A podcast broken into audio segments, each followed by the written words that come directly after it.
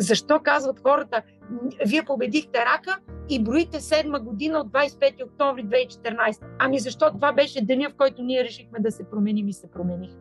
Тогава дойде времето, в което аз трябваше да помогна на Милен и да го спася. Седем години по-късно той да бъде по-здрав цял. Аз много обичам живота. Аз срещнах, срещнах човек, когато заобичах с цялото си сърце, защото той също много обича живота. Каквото и да си говорим, начинът на хранене е в основата на доброто здраве. Факт е, че стреса играе роля при хроничните заболявания.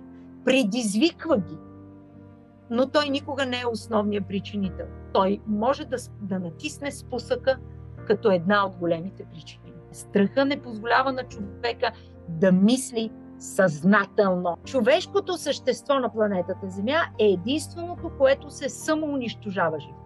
Има много опасни вируси и този, новия, не е най-опасен. Уверявам те. Този и всички останали вируси са опасни за хора, които не водят здравословен начин на живот. Вируса не е бълха. Той не пада долу на паважа и да се качи пак при устата ти. Не пада, не се качва. Той може да бъде предаден в много близък контакт. Но на хората никой това не им го казал. Как преброихте умрелите, ако не сте преброили оздравелите? Това е, това е. И хората седат и гледат телевизия и вярват на това нещо. Днес информацията не е на една ръка даже разстояние, на един клик разстояние. Абсурдно е. Не е възможно да се доверявам на това. Там е цялата работа, че всичко това е замислено далеч преди да се случи, върху това е работено години наред.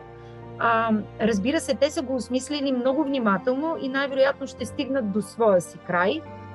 Ние не можем да променим живко целия свят с теб, но знаеш ли какво можем да направим? Да променим себе си и да подскажем на хората, че те могат да променят себе си. Всичко е възможно на този свят. На 39 години Бог ни даде нашия икигай, нашия смисъл живота. И това е нашата мисия, бъди промяната в името на здравето на хората. Има моменти в живота, които са по-различни от обикновените моменти. Всъщност няма обикновени моменти, но има такива, които определено могат да преобърнат живота ни на 180 градуса. Може би много от вас са си задавали въпроса какво бих направил, ако ми остават 6 месеца живот.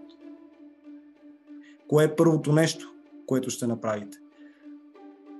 Наистина, днес започваме епизода с а, много дълбок въпрос за размисъл, но смятам, че това е един от най-важните въпроси, които бихме могли да си зададем, защото всъщност живота ни е един миг.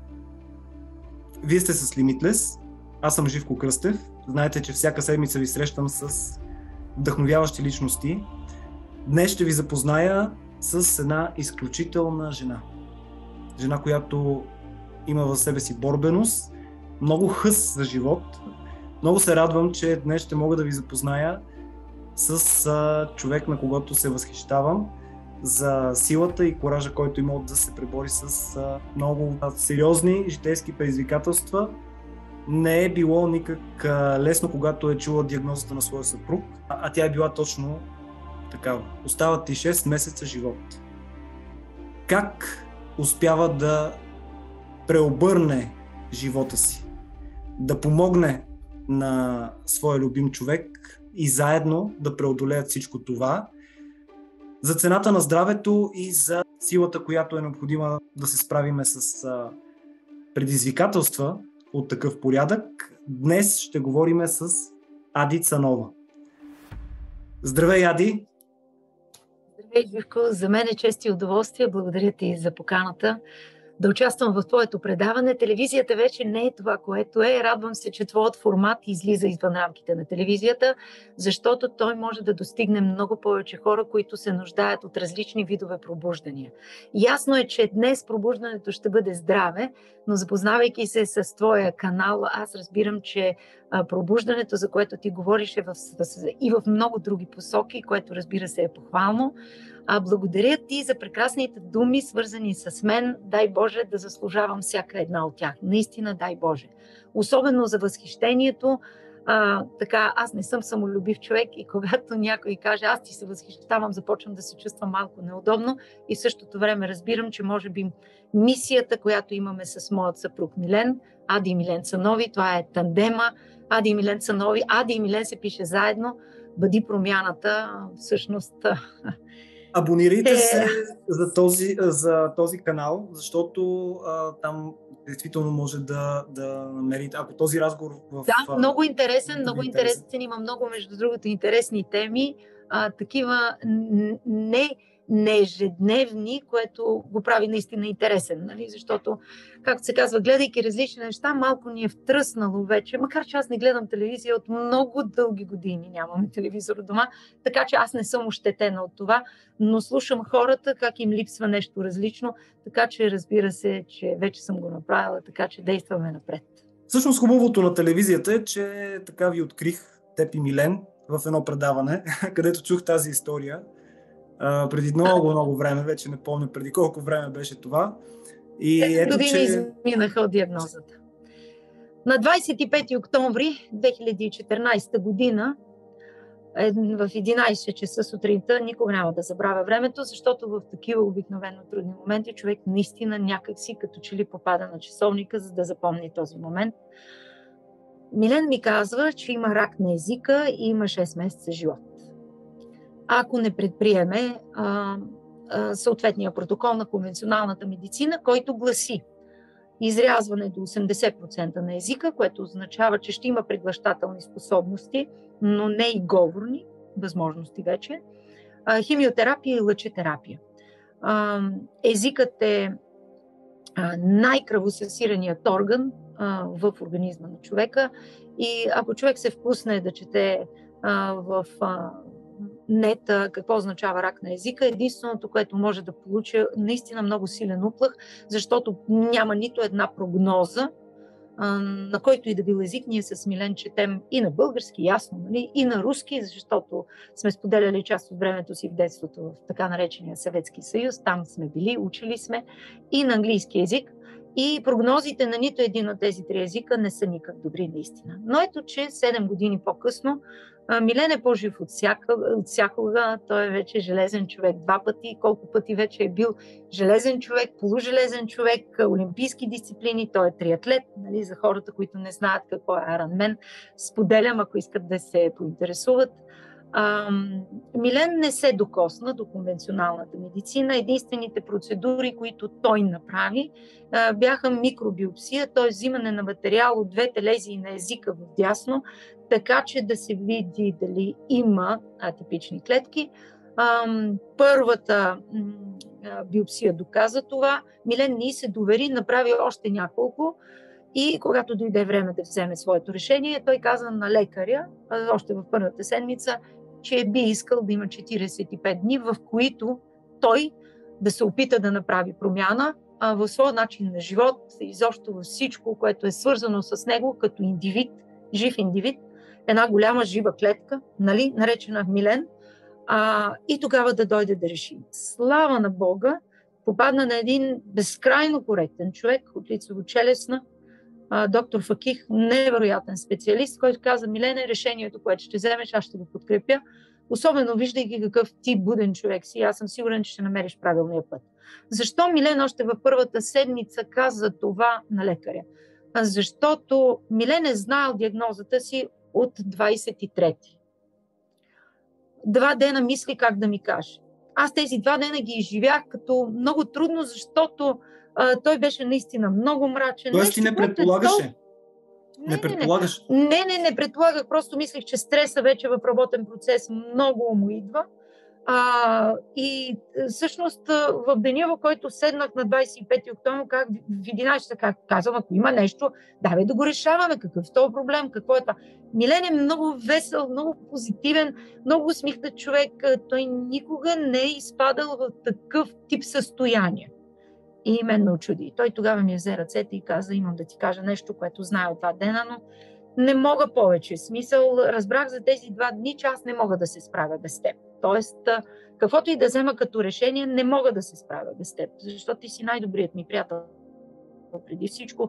Ти си моята съпруга, майка на нашите дъщери и искам да тръгна с теб. И всъщност след като проведохме този кратък разговор, той не може да бъде по-дълъг от това, Милен каза, аз още онзи ден минах през Славейков и купих литература, свързана с альтернативни методи на лечение на онкологични заболявания и всякакви други. Тоест, моля те, казва, аз ще продължа да хода по лекари, различни, искам да чуя различни мнения. Милен чу девет мнения. А, и а, аз още първата вечер взех, значи погледнах, те бяха едни 30 на книги, видях най-дебелата и прочетох първо нея. Винаги съм правила така в училище, по време на контролни, първо гледам да реша най-сложното, за да тръгна, за да тръгна към най-лесните неща и да не ми е притеснено, както се казва, до края, нали? дали ще се справя с най-сложната задача. И всъщност аз още, аз прочетох книгата за 12 часа. А, аз просто отидох и казах, каквото решиш, просто искам да знаеш, че има друг път. Милен винаги се е обличал от конспиративното, альтернативното. Значи аз познавам Милен от седми клас, от 133-то СОУ, Александър Сергеевич Пушкин, където учихме. Той беше в съседен клас. Беше ми и съсед по квартал, аз съм Осагеница, той Диана Бат. Помня това добро момче, нали, откакто се познаваме той винаги се е обличал по Милен е много различен и нетипичен човек във възприятията си.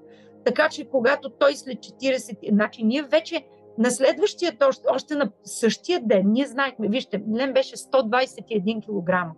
Милен никога не е пушал. Ако си е позволявал да пие, било чаша червено вино, нищо повече. Значи той, но той имаше една страст, една наркоза и тя се наричаше хранене и то емоционално хранене под стрес. Милен е работохолик. Представете си колко стрес има и колко емоционално хранене има под този стрес. Така че, когато ние, знаете ли, аз помня деня, 25 октомври, имахме среща, не можехме да откажем, въпреки сълзите. Как съм отишла на тази среща, как той отиде, айде, той може би вече по, по-осъзнат, но аз как съм отишла на тази среща, не може да си представя. Но нямаше как. Това бяха наши бизнес партньори, които идваха от чужбина. Как, как, как? Не сме ги ангажирали с нищо. Но помна, че бяхме в един ресторант и си поръчахме за първо салата, за второ си поръчахме печени зеленчуци. И както аз казвам, защо казват хората, вие победихте рака и броите седма година от 25 октомври 2014. Ами защо това беше деня, в който ние решихме да се променим и се променихме? Защото ние знаехме къде грешим. Ще бъда откровен. Значи килограмите на Милен, аз 90 и няколко килограма. Нали разбирате, че трябва наистина да си много, много, не знам какъв човек, т.е. нечестен със себе си, неглижираш тези неща, за да не си признаеш, нали? Каквото и да си говорим, начинът на хранене е в основата на доброто здраве. Не е само то, но то е голямата основа, върху което ляга водата, дишането, слънцето и какво ли още не. От дистанция на времето, смяташ ли, че бързата реакция, която а, сте имали, т.е. да вземете бързо и категорично решение, е това, което е направило възможно всъщност Милен да е жив днес. Не просто отрешава значение, а наистина ти си прав. Отрешаващо значение. Категорично да. Разбира се. Аз споменах а... за паниката, която много хора ги обзема, когато чуят. Чисто психологически е интересно как Милен се също беше обзет от паника. Това, че е мъж не означава, че мъжете не са обзети от паника. Да, при тях поради по-различното емоционално устройство, нали, а, в това отношение ние сме различни. А, но една такава новина не може да те остави безразличен. Особено когато ти си един прекрасен съпра, баща, прекрасен съпруг, когато ти си един изключителен професионалист, когато имаш куп приятели, които наистина те обичат и уважават това, което ти правиш в личен и професионален план. Човек, който обича живота. Милен беше силно засегнат от това, което е чул и в същото време напълно осъзнат за това, че е резултат от неговото неглижиране на теглото и емоционалното хранене през годините. И да, бързата реакция. Знаете ли защо? Защото именно в това лутане, какво да направя, какво да направя, и, и в това нежелание хората, защото аз се срещам всеки делничен, хор с, всеки делничен ден с множество онкоболни хора. И знаете ли, някои от тях просто не искат да се разделят с страха. И знаете ли защо някои от тях не искат да се разделят с страха? А, а знаете ли, аз като че ли говоря, да, говоря на публиката, нали? Знаеш ли, Живко, защо не искат да се разделят? Защото изведнъж а, върху тях има цялото внимание на света. Всички домашни, всички роднини, всички приятели и на хората това им харесва. Но Милен има едно качество. Той не обича да го съжалява. Вие знаете ли, че Милен каза точно на трима приятели. Каза, не искам никой да ме съжалява. Той не отиде да си вземе болничен, въпреки че е дънакоплатец на тази държава. Не, той каза, не искам никой да ме съжалява. И аз казвам, какво означава някой да съжалява? Ти си дънакоплатец. Не, не искам. Това е все едно аз да изпадна в самосъжаление. Стотинка не е взел от осигуровката си. Никога. Никога. И, и тази нежеланието да се разделим с страха е да погледнем вътре в себе си, да бъдем честни с себе си. Разбира се, че в Милен имаше и паника, и страх. Паника имаше до момента, в който аз казах каквото, защото той ме попита, ще ме подкрепиш ли каквото и да? Аз казах, живота си е твой. Ти имаш право да правиш с него каквото си искаш. Аз ще бъда до теб, както съм била през всичките тези години в обич, в подкрепа и в каквото и да било. Разбира се, тогава паниката отстъпи, защото той разбра, че не е сам. Както се казва, в окопите няма да е сам в тази война. Страхът обаче, една доза страх остана. Но въпреки тази доза страх, страх обаче тя беше вече дозирана, защото ние бяхме двама, защото имахме насока точно след 12 часа, след първата книга за альтернативно лечение. Ние видяхме, че има път. Разбираш ли? И тази бърза реакция, защото хората в страха какво правят? Толкова са ушашкани, толкова са ушашкани, че отиват и казват, а, конвенционалната медицина не ме кара да чета, не ме кара да осмислям, тя сега ще свърши вместо мен и какво свършва? Нищо не свършва. Голи глави, без коса, без ногти, без вежди, без мигли, без живот в тялото, точно след втората химиотерапия. Ето това е. Страха не позволява на човека да мисли съзнателно. Ето това е една от големите причини и отговор на въпроса защо хората подхождат към конвенционалните практики, без да мислят и след две, години идват и казват, Ади, помогнете ми, защото вече съм а, много зле. Като стана въпрос за, за страха, не е ли той един от причинителите на болестите, които конвенционалната медицина казва, че нямат лечение? А, тук, когато ето в този мой кабинет на село, защото ние от София вече дойдохме да живеем на село. Това е една голяма стъпка в живота на Ади и Милен и семейство изобщо в Цанови. А, тук идват при мен хора, а, които задавам им въпрос. Вие мислили ли сте върху причините за вашето състояние? Те казват да, стрес. И аз казвам, вижте, аз не мога да не се съглася, че той играе роля не само в онкологичните заболявания, а и в много други. Има хора с аритми, паникатаки, а, причиняват си такива ужасяващи неща, включително автоимунни заболявания, като хашимото, често страдат хората с емоционален стрес, нали, който не могат да подложат на контрол. Винаги стресът е първата дума. И в същото време много хора срещу мен седят, нали, на един футьол има тук, а, в ляво от мен, които са с силно наднормено тегло, хора, които пушат, хора, които пият, хора, които се хранят безобразно. Те не отчитат нищо това и казват стрес. Сякаш с това са решили всичко, което се случва с тях. Виж, Живко, ти и аз ставаме сутрин и вече сме под стрес. Дай да бъдем откровени. Пресичаме улицата. Това си е стрес. Някой може да ни блъсне ти мислиш за родителите си. Добре ли са, не са всеки ден до тебе, всичко наред ли е, майка добре ли е, сега да не излезе на този сняг, на тази поледица, ще се справи ли, няма ли. Мислим за хората, притесняваме се. Мислим за, ти мислиш за следващия си участник, който ще участва. Ще се справи ли добре с интервюто, което си? Ти си в стрес. Аз всяка една среща поемам, говоря с болни хора, също стрес. Но ти и аз не сме болни от рак. Защо? И отговор има. Защото ние, ние можем да контролираме нивата на стреса и да ги седатираме, съобразявайки се с така нареченото равновесие. Доза стрес, доза отпускане. Доза стрес, доза отпускане. Да, разбира се, има хора, които са в постоянен стрес.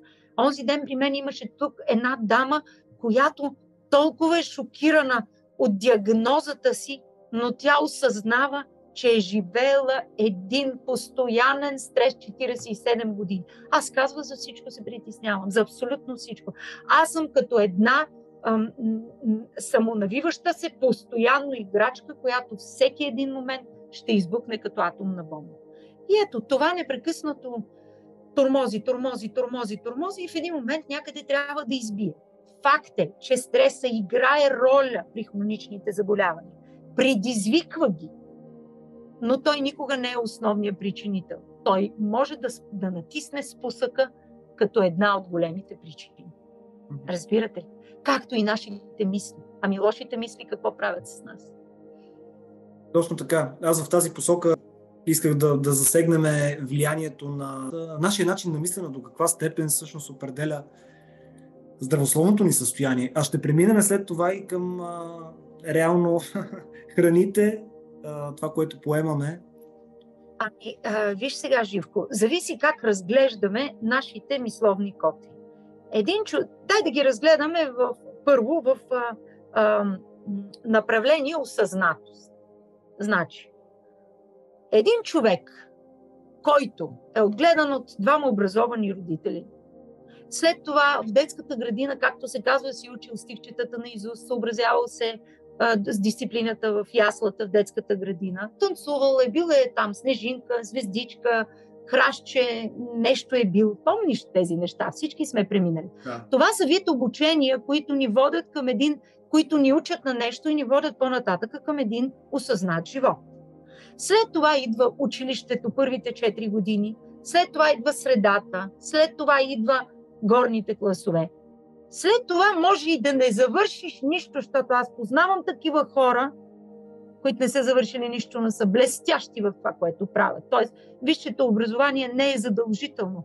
Ако те много са внимавали, както се казва, имат талант в себе си, за да го развият и да не губят някакви си 4 или 5 години в образование, което няма какво да добавя, просто ще имат една диплома в един шкаф. Нали? Един такъв човек живее сравнително осъзнат живот. Да, той може там някъде и в стреса, и в емоциите, и в работата, и в отглеждане на деца, и в взаимоотношения, примерно лоши с, а, а, с партньора до себе си, или в работен план да се загуби. Но той не е загубен. Ти можеш да го върнеш на пътя. Но има много необразовани хора, ще бъда откровенна с тебе, които живота те живеят в една будна кома постоянно и там ги буташ, буташ.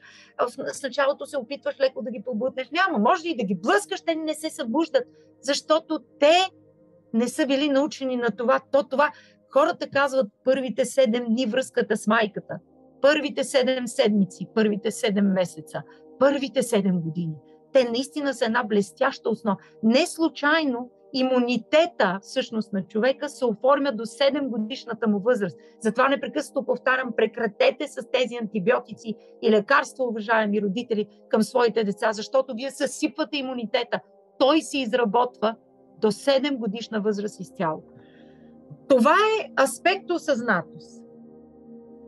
Сега, вече от тук нататък, защо първо говорихме за него? Защото именно този аспект тази основа, този бейсмент е този, който вече те качва на следващото ниво. Какви са твоите мисли?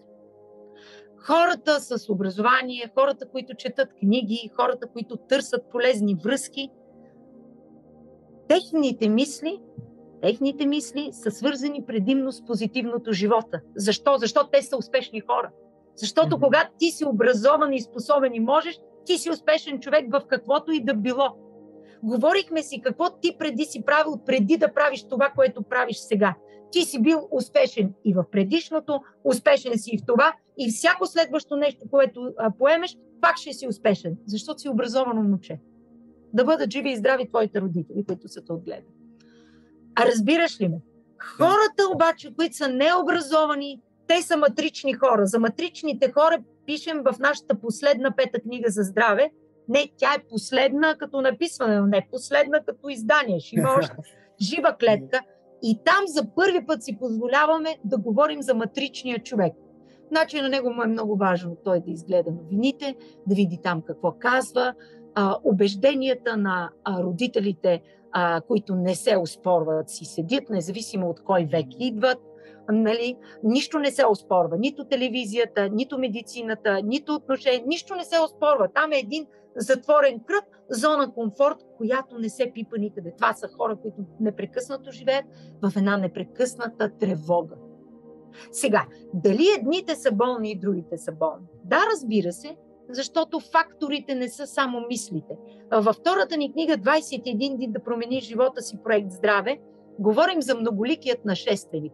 Когато говорим за рака, ние никога не говорим само за храната, за лошия начин на хранене, за мръсната вода, която а, пият 99% от хората.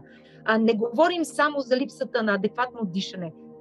Говорим за много неща, защото хроничните заболявания, каквото е и рака, онкологичното заболяване, е сбор от много елементи, които формират един огромен синдром, който избива и оттам Другото, ако говорим за мислите на така наречения матричен човек, той в момента изключително страда в мислите си от а, един много опасен грип, който е завладял а, абсолютно... Да, опасен с кавички или аз мога ли да му сложа кавички? Как гледаш ти на него? С кавичките? Слагам му кавички. Добре. Значи, ама дебели кавички. нали, знаеш, когато набираме текст на компютъра в програма Word текст, най-обикновен текст, ние имаме право да задаваме а, големина на букви на всички символи. Значи буквите ги слагаме Само да кажа, че тук сме в свободна зона. А... Разбира се, мога да си говоря каквото си искам. Така, че, Аз да. изобщо не се страхувам. Не. А кавичките ги права огромни, на 72 ги права, разбираш ли, на листа не се побира, на един лист не се побира, компютърен. Какво да ти кажа? Аз още през март месец 2020 Колко опасен е на първо място? Опасен ли е този а, Сега, вирус? веднага ще кажа. Този, този и всички останали вируси са опасни за хора, които не водят здравословен начин на живот. Само ще ви кажа, че един цитомегаловирус, нека хората да се поинтересуват какво означава цитомегаловирус Аз и коя система какво. засяга той. Няма да говорим тук конкретно за вирусите, защото трябва да говорим за толкова много неща. Всеки човек, който се интересува, че цитомегаловируса е много по-опасен.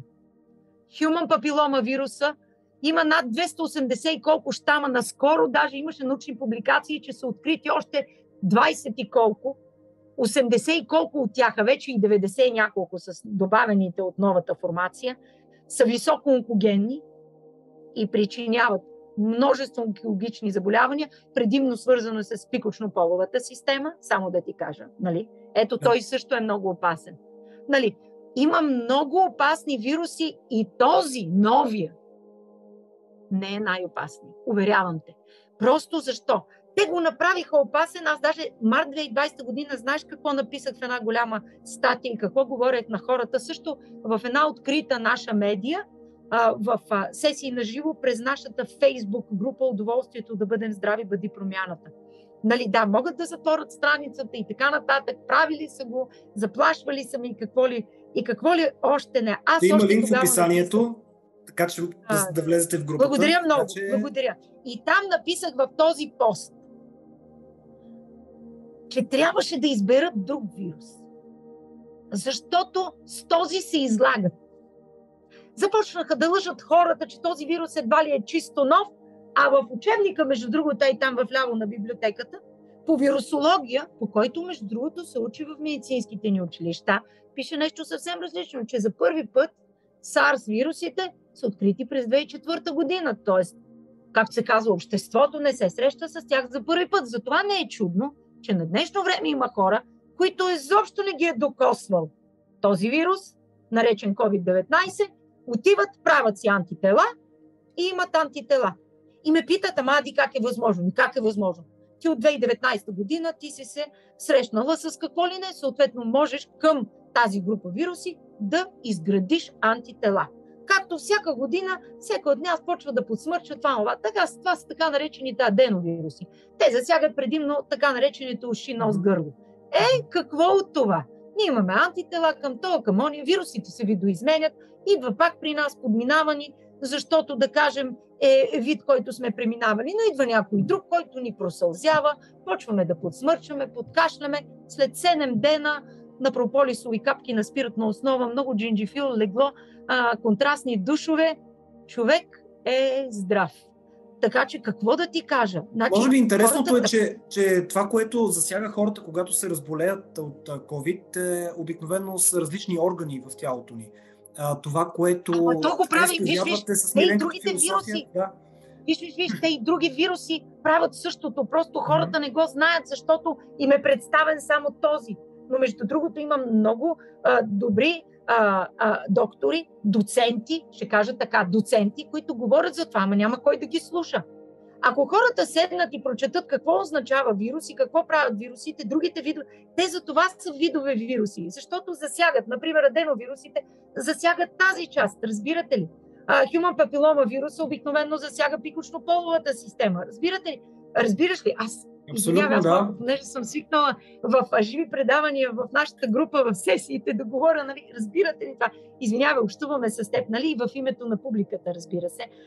Така че, виж, разбира се, предимно се засяга, предимно се засяга бронхобелодромната система.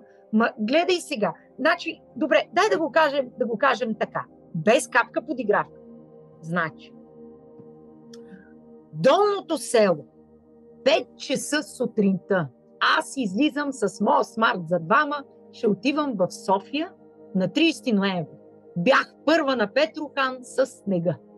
Значи, как се движи един смарт за двама по Петрохан на първия сняг на 30 ноември 2021 година, аз няма да ти разказвам. Но аз смело, без страх, вярно, по тях си имам тук една още малко бели косми в тази коса моя, нали? но стигнах. На връщане Петрохан беше чист, спретнат и така нататък. Сега, в 5 часа сутринта един човек в долното село, значи сигурно беше 150 кг, носи някаква турба. Първо да кажа, че е мрак и нощ. Аз тръгвам рано, защото в 9 часа вече имам първия час записан. Аз съм записала през целия ден контролни прегледи. А нали годишни прегледи, нормално да видим тялото, това и така нататък. Сложил две маски Значи от колата в мрака виждам, че маските са ползвани от март 2020 година. Това се случва 30 ноември 2021. Никой няма. Той е сам на улицата. И горки едвам ходи, аз го виждам, че под тая маска той едвам диша. Сега разбираш ли, че то от телевизията никой не ме е обяснил, че вируса не е бълха. Той не пада долу на паважа и да се качи пак при устата ти. Не пада, не се качва. Той може да бъде предаден в много близък контакт.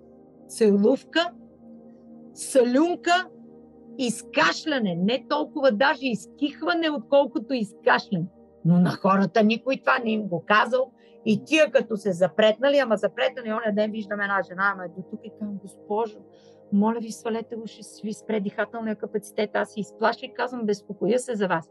Защото това, което матричният човек гледа той гледа нещо, на него му го каза така, щом по телевизията го казаха, значи е вярно.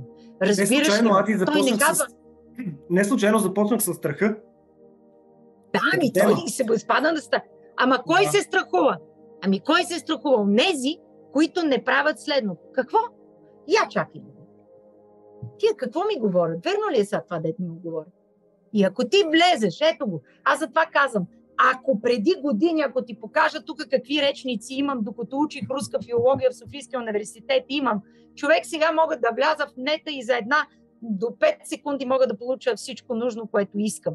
Днес информацията не е на една ръка даже разстояние, на един клик разстояние, защото всеки първи човек вече в България има смарт телефон, независимо от неговото социално положение, финансово положение и така нататък. Това даже е очудващо предвид финансовото положение. Не, на него там са му казали, за какво му е да търси, но пак стигаме до първите 7 години. Какво, на какво са те научили твоите родители? Те ако не са в тебе вложили любознателността, не любопитството, защото любопитството граничи с клюкарстване. любознателността. Къде ти ти да проверяваш? Тук един приятел ми разказва, той моят доктор, той моят това, моят това. Аз отидох, вакцинирах се, защото те луди майки, те не искали децата им да правят това в училище, онова. И аз викам, глей са. Виж, виж, дай да бъдем откровени. Понеже ми е много добър приятел, аз мога да живея с вакцинирани и невакцинирани. Аз мога да живея. Наистина мога.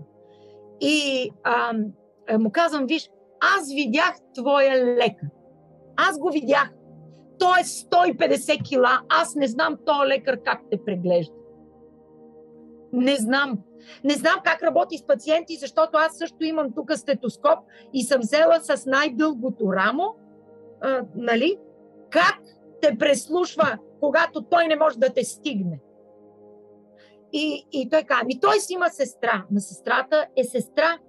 Доктора трябва да те чуе, защото той има по-голямо образование от сестрата. Не омалъжавам познанията на сестринския персонал, но доктора е този. И казвам, продължавай да го слушаш, защото ти го слушаш, аз те познавам вече от 10 години и ти си с наднормено тегло, ти си с високо кръвно налягане, ти си с стендове, ти си с това, с това. Твоя доктор каза. Аз казвам, знаеш колко много неща мога да ти кажа, които твоя доктор ти е казал и ти си ги направил и затова си същия като него и ти си 150 кила. Ами, знаеш ли, конвенционалните лекари и медицината като цяло а, много почива на, на това. Имаме доверие, разбира се, към нея. От години така сме и възпитавани, но тя е добра Аз в... Не съм възпитана така. А, ето, може би Аз това е една, един от факторите да, да предприемеш нещо, което Разбира се, не съм. Извън нормата. Баща извън... ми лежеше, баща ми да. лежеше в собствената си слус и кръв а, дълги месеци, а, преди много години, светла му памет на татко, той не почина от това в крайна сметка, почина от диабет, защото имаше лоши хранителни навици. А, но той живя без един бял дроб. Първа операция махнаха половината в медицинска академия в бронхобелодробната.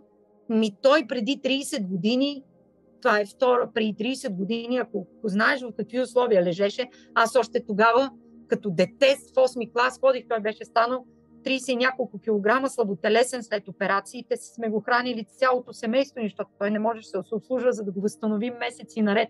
Още тогава аз гледах, храня го и ми течаха сълзите, бях 8 клас при първата операция. При втората операция бях вече с дете на ръце на 19 години. Какво да ти кажа? Аз още тогава се разочаровах и казах, абсурдно е, не е възможно да се доверявам на това. Макар че, макар, виж, ето ти доктор Факих който помогна на Милен. Той каза, Милене, когато Милен се върна на 45 ден, и пети ден, вече приел своя път, преминал на сокове, преминал на очистване на тялото, на какво ли не. Доктора, като го видя, не можа да го познае. Когато Милен му каза, моето решение, моля ви, докторе, искам просто да ми направите макробиопсия, т.е. да изрежете още малко от лезиите за да може да ми направите ново парафиново блокче, защото искам да го изпрата на още две места. Просто вече от интерес Милен започна да ги изпраща. Не толкова от това дали някой ще каже има или няма. И той каза, Милене, така като те гледам, мой човек ще направя всичко, което ти искаш, защото ти имаш право, здравето е твое в твоите ръце. И аз ще се съобразя. И го направи. Ето това е лекар, който се съобразява с това какво иска пациент. Разбираш. Не е ли доказателство, абсолютно, абсолютно те разбирам, не е ли доказателство това, което се случва в момента, т.е. този грип, за който говорихме, да направи така, че ние да не можем да се справим, т.е. системата да не може да се справи. Виж какво, виж какво се случи в Израел. Не е ли доказателство, че, че, че всъщност по-скоро трябва да, да излезем извън тези стереотипи? разбира се, разбира се, но виж, там е цялата работа, че а, виж, там е цялата работа, че всичко това е замислено далеч преди да се случи, върху това е работено години наред. А, разбира се, те са го осмислили много внимателно и най-вероятно ще стигнат до своя си край, а, защото това са управленци, които имат всички средства на света. Ние не можем да променим живко целия свят с теб, но знаеш ли какво можем да направим? Да променим себе си и да подскажем на хората, че те могат да променят себе си. Защото какво е казал Ганди? Бъди промяната, която искаш да видиш в света. Тоест промяната започва от нас. Виж какво стана в Израел. най-накрая след толкова много инвазии на медицината и така нататък, пак болни, болни, болни случаи, мъртви случаи и най-накрая свалят нещата и казват време за естествен имунитет. Точка по въпроса. Нали разбирате, просто нещата си изпуснаха от релси. По какъв начин? Може би управленците, които имат всички средства на света, с техните маркетолози, социолози и всички хора, най-добри, на които са платили милиони, а може би и милиарди, за да направят цялото това нещо, не са отчели едно нещо. Че индивида в своето право да избира може да саботира, обединявайки се в егрегори на правдата, че може да саботира системата. Защото човешкото съществуване само по себе си а, като принадлежност човек тук на Земята е жива система. И те много, много не са го да обсъдили. И повярвай ми, че този екип, който е бил там преди години, за да състави цялата тази невероятно измислена история, не добре скълъпена история, ще го кажа аз, този екип още работи с тези хора. И повярвай ми, че от тия управленци има такива, дето сочат и казват, защо не предвидихте, защо не предвидихте това, че хората ще се разбунтуват, че хората няма да приемат, защо не го предвидихте, къде сгрешихте, какво не направихте. Нали разбираш? Но да, аз ще ти кажа, каквото и да се случи в този свят, единствените неща, които, единственото нещо, което, две неща са, които няма да се прекъснат, защото посредством тях ще се манипулира съзнанието, е интернета, защото посредством интернет те ще манипулират.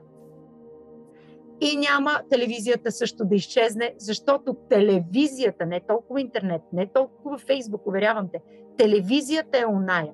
Значи, виж какво се случва, Живко. Виж са, те казват.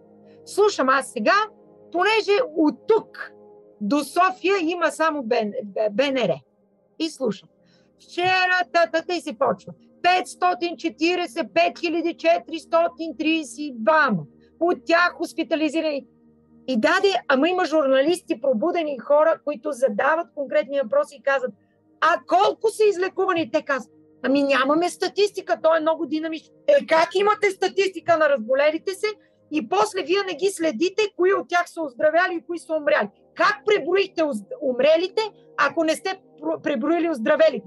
Това е, това е. И хората седат и гледат телевизия и вярват на това нещо. Това е проста математика в, за втори така клас е. човек. Така как е. извади умрелите от 5000, ако казваш, че умрели са 1000, значи 4000 трябва да са изликувани. И оттам се прави процента, всъщност, което то е много по-голям. Ма хора умират. Ти знаеш ли, че 2020 година, 2021, 2020 година от рак са умряли 12 милиона човека в света. Тази цифра имаме ли е свързана с а, вируса, който дойде уж март месец 2020?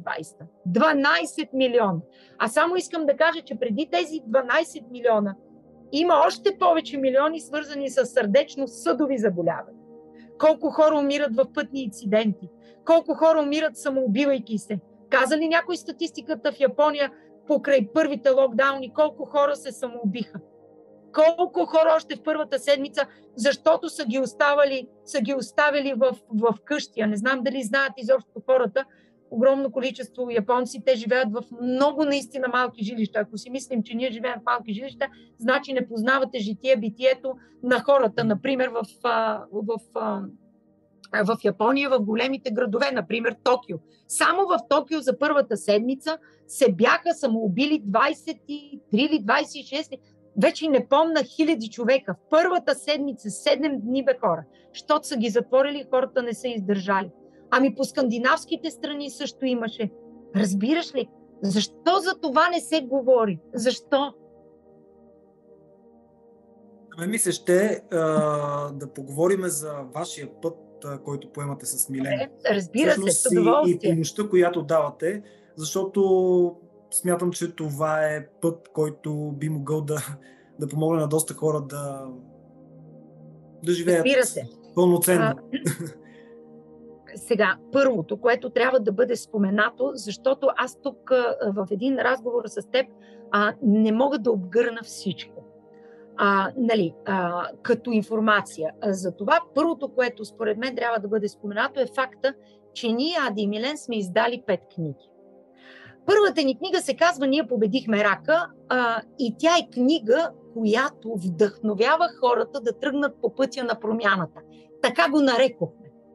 Защото пътя на промяната е процес на отдаване, процес на осъзнаване. В него има и време, и продължителност, и усилия, и, и търпение, и практики. И също така тази книга дава знание за първите практики, които ние предприехме.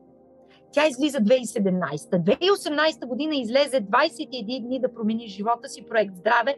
Диагнозата рак не е присъда. В нея е продължението на множество още практики, които да допълнят ежедневие. Значи с първата книга вдъхновяваме с, и даваме лечебни практики първи. С втората книга изцяло лечебни практики, множество, научни изследвания и какво ли още не. Тоест продължение на пътя на промяната. С третата ни книга решихме малко да се датираме съзнанието, именно лошите мисли. За здравето с любов, разкази, които лекуват, тя е художествена литература, тя не е дидактичен материал. Тя е разкази, които подсказват на, на хората, които ги четат, че всичко е възможно на този свят. След това излезе 2020 нашата кулинарна книга в две части. Роман, в който пътуват двама човека в единият се е сблъскал с болестта рака, другия се е сблъскал с самотата, за да се съберат и да живеят истински и да създадат една истинска мисия Бъди промяната. И в тази кулинарна книга са веган рецепти, над 70 веган рецепти, които подсказват на хората как Ади вече и Милен след победата над болестта рак се храни.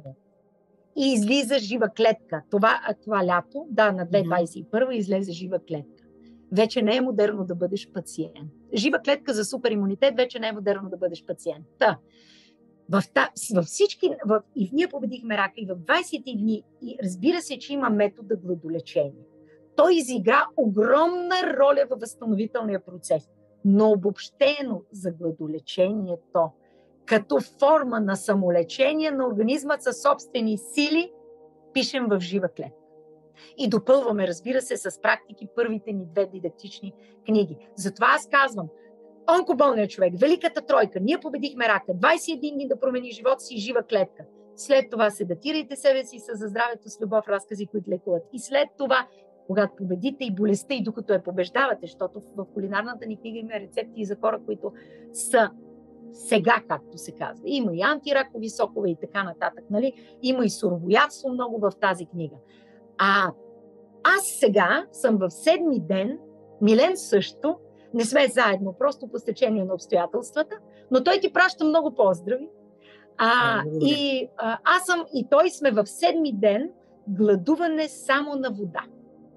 Правим това от 7 години, но това не е седмото ни гладолечение, защото първите няколко години, първите 4 години го правихме два пъти в годината по 21 дни. Миналата година направихме януари 28 дни и сега ще направим отново 28 дни. Да ме виждаш да ми е опадала косата, да нямам вежди, ногти, да нямам нещо, да виждаш да съм вяла, да съм умряла, да ми има нещо. Има ли ми нещо лошо? Ето, това нещо не е повече, много по-жива си, много по-жива си от това е. много, много, много други хора. Това е защото тялото ми преди няколко дни след ацидозна криза, за която обясняваме във връзка с гладолечението в жива клетка, преминах на така нареченото ендогенно хранене. Сега моят организъм се храни от депата, които има в себе си. И всъщност тези депа му дават енергия.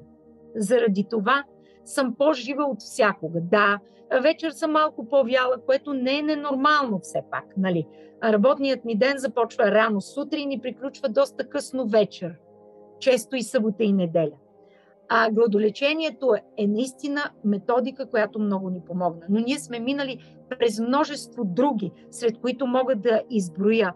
А, терапията Герсон, пиене на 13 сока на ден в продължителен период от време – а, след това суровоядство изцяло, след това гладуване, защото за гладолечението е необходимо подготовка. Не може просто да кажа, аз ще ви покажа, че също мога 21 дни. и влизам в гладолечение. Значи тук има лечебни практики, които трябва да се предприемат. Значи, ако ти кажа, че сме били толкова стриктни две години, 24 месеца към себе си, като войници, толкова силно изискващи, не че сега не сме такива, но да кажем, че вече в хранодена ни може да има и купичка ориз, може да има и някаква супичка, може да има и риба един път в месеца, дива единствено и само. Може да има малко козе сирене, защото ние не се върнахме към месо и местни извън рибата. Не се върнахме към никакви млечни продукти, освен козе, но това е чак след като тези организми две години се възстановиха и започнаха да процъфтяват. Чак Ави, след кои това. са, кажи ми, кои са храните, които сега, на момента да спрем? Да изхвърлим?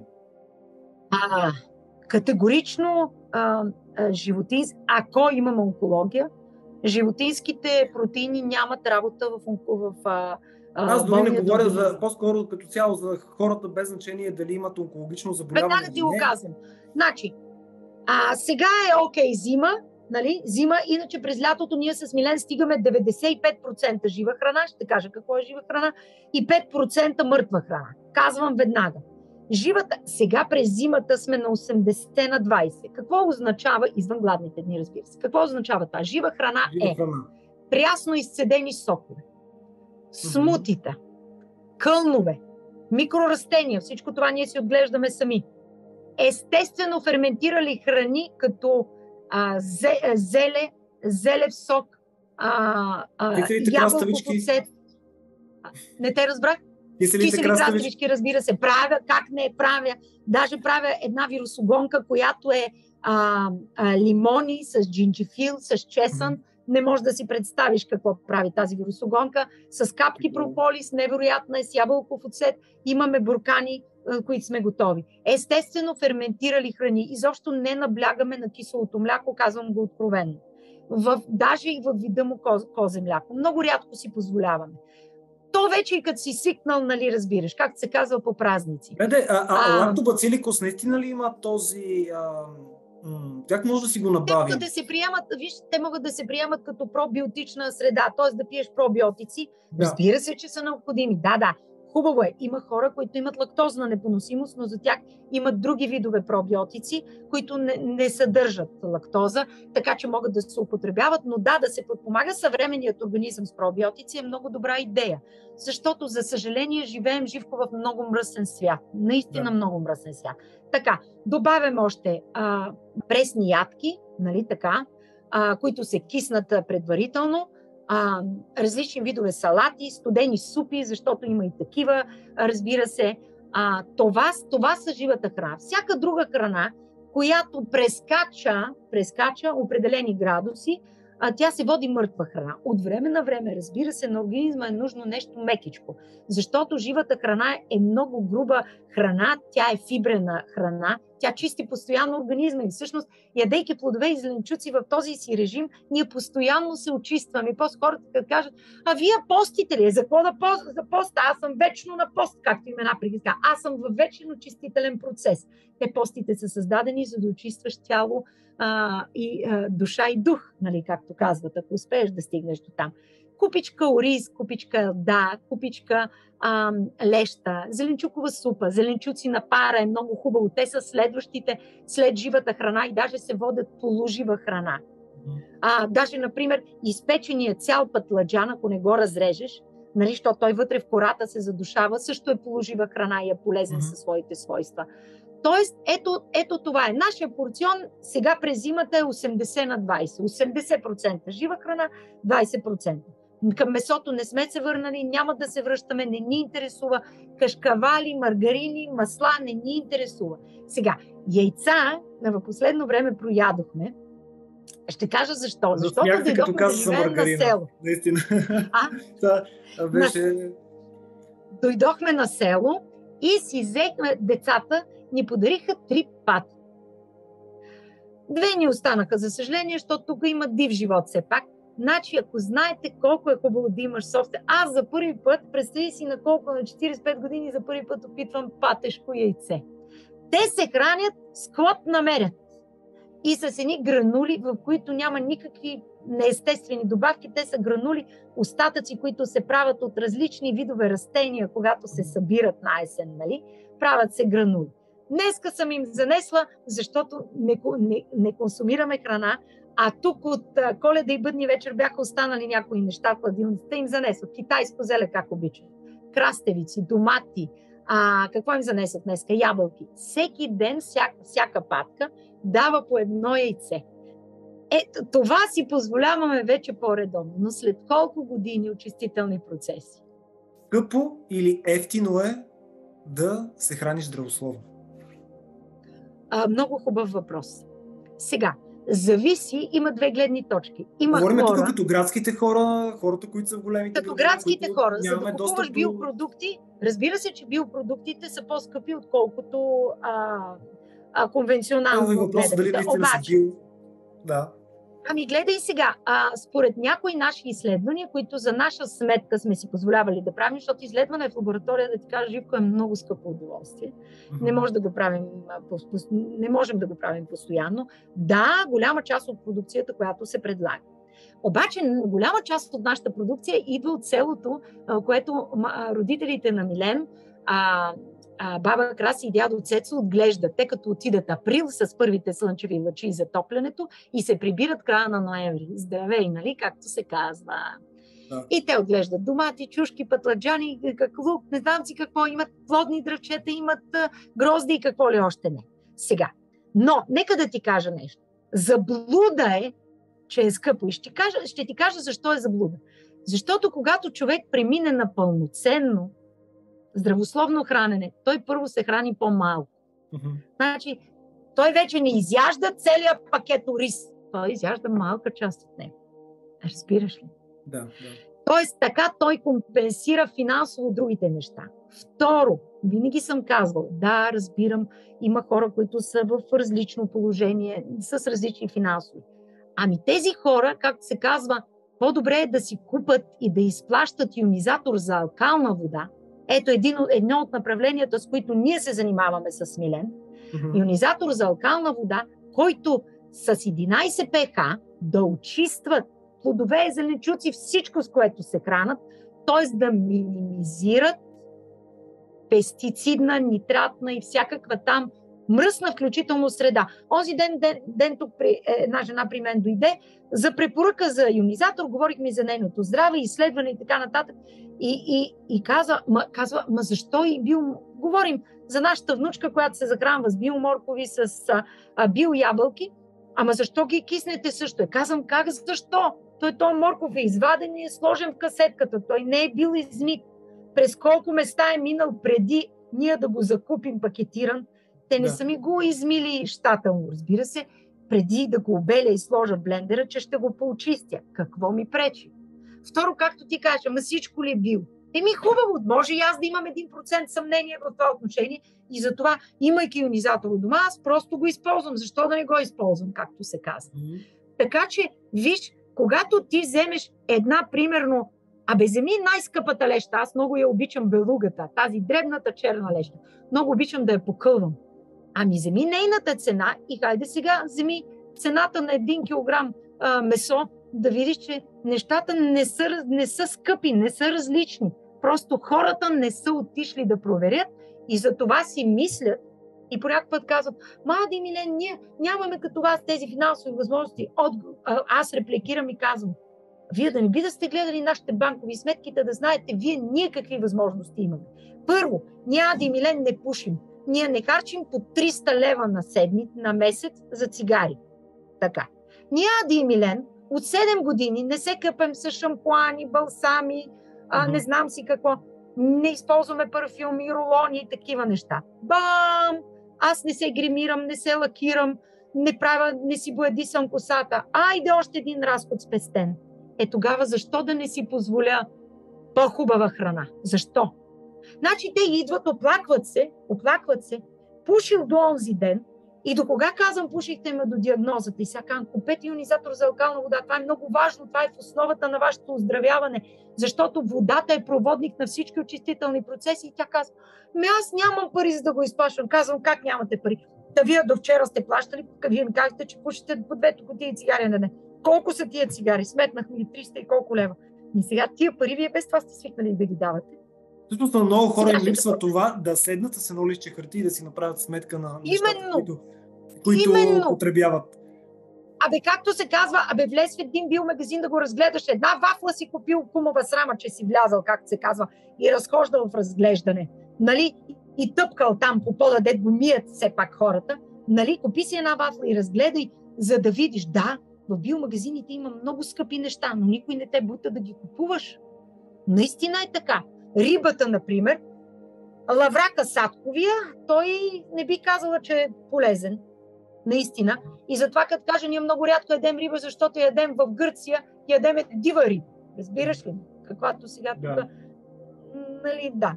Да търся и така нататък. Нали.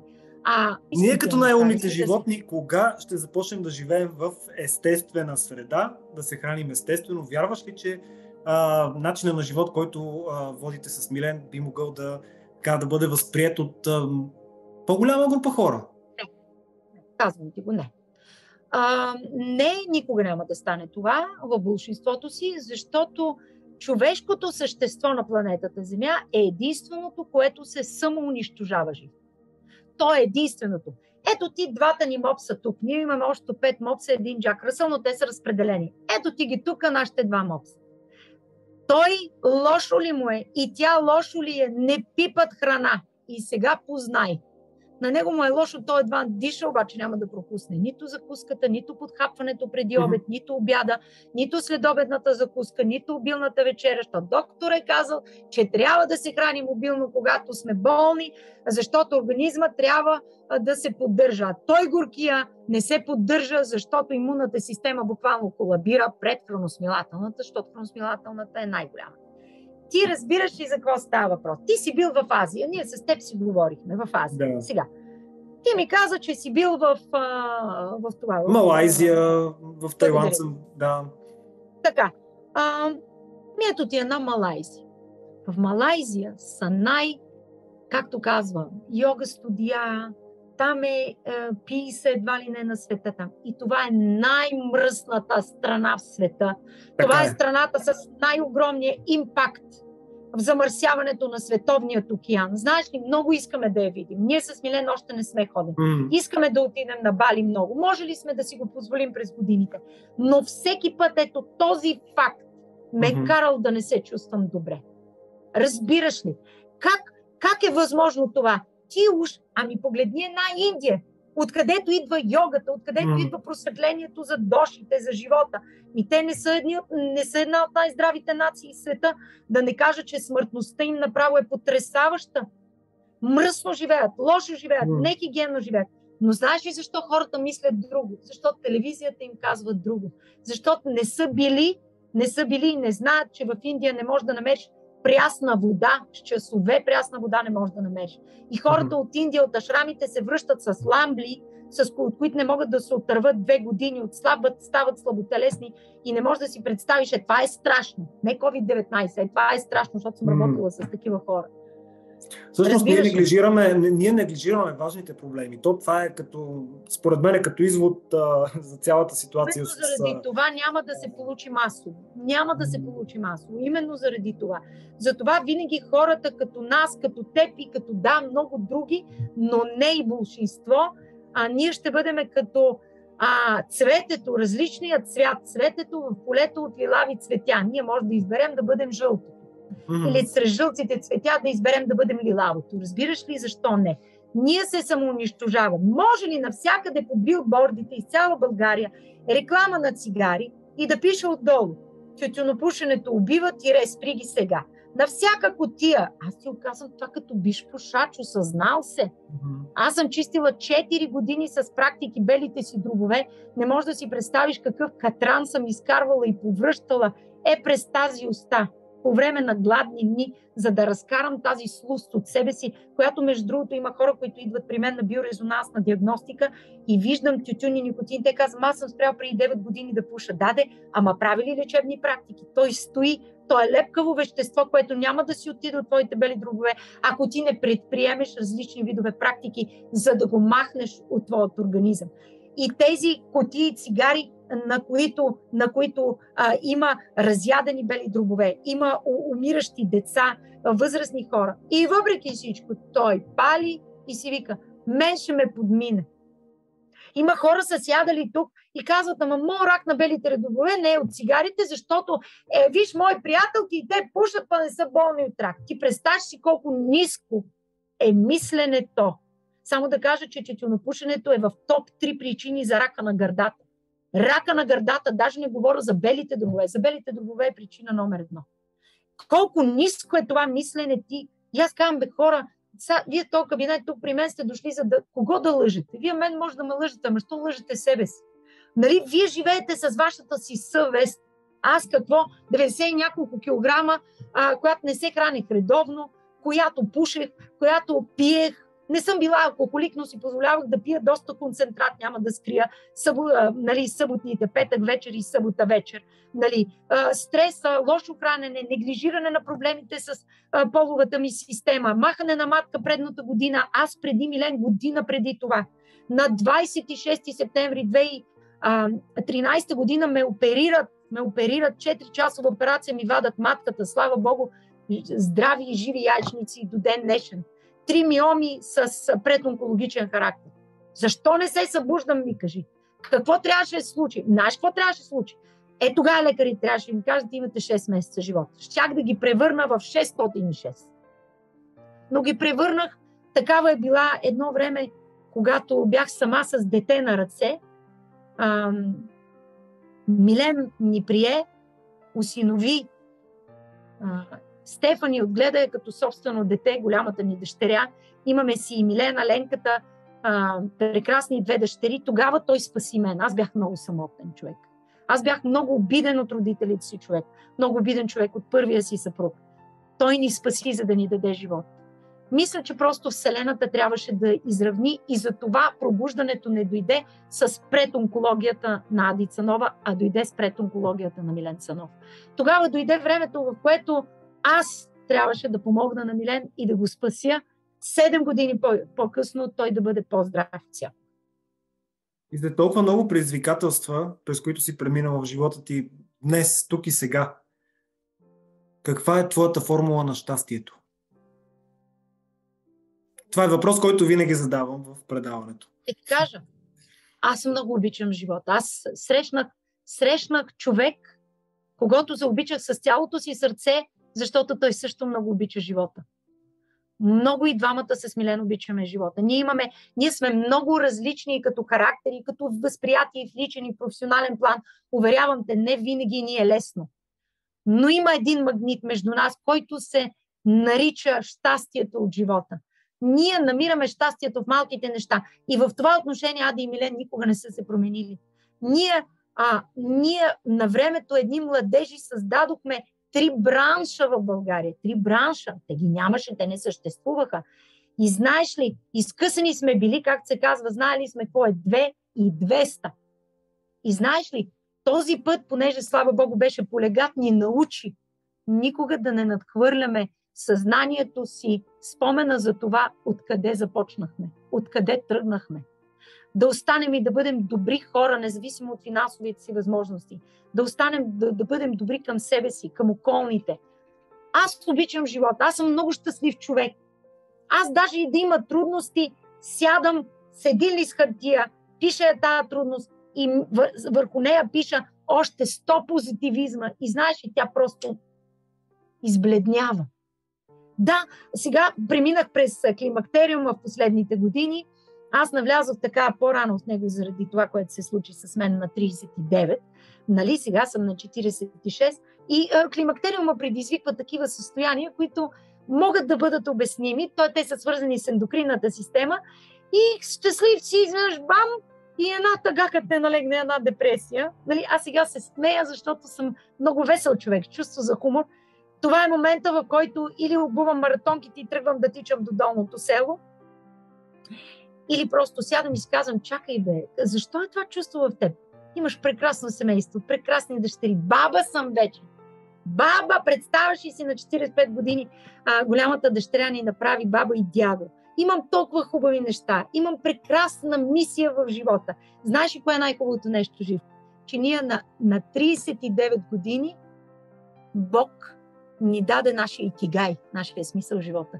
И това е нашата мисия, бъди промяната в името на здравето на хората. Ето това е, което ни дава сили да продължим. Седем години не се отказахме от нито една практика, от нито един съвет, който сме дали в нашите книги. Напротив, нашата мисия е ценна именно с това, че тя дава личен пример. Не бла-бла-бла там и след това нещо друго. Нали разбираш? Да. Много ти благодаря за това, което сподели накратко всъщност, но надявам се, че е стигнало до повече хора. А, това пък е моята мисия да бъда Виж сега, проводник. ти изобщо не трябва да ми благодариш. Аз трябва да ти изкажа едно наистина огромно благодаря, Живко, от името на Ади и Милен Цанови, от името също. на Бъди промяната. Благодаря ти, защото с тази покана, която ти отправяш към нас доброволно, всъщност твое желанието да покажеш, че има пробуждане, има друг път. Точно така. И всъщност ти ни правиш огромна услуга, нашата мисия да стигне до повече хора. Благодаря ти много и както ти казах и в телефонния разговор, адмирирам всяко едно ново начало, свързано с младите хора. Ти си млад човек, не че ние сме дърти, нали? както се казва. Но а, адмирирам това, че търсите различното. Знаеш, кое най-много ме кефи мен в живота на една 46 годишна жена. А, и защо а, нали, Адица Нова няма много, много, много близки приятелки, защото имам две. Стефани и Милена Цанови. Значи тия две момичета на 27 и на 22. Значи като дойдат, като почнат. Тази приятелка, тази приятелка, маме, чакай да ти кажа, те ми разказват всичко за новото поколение. Не можеш да си представиш колко се радваме с Милен на успехите на новото поколение.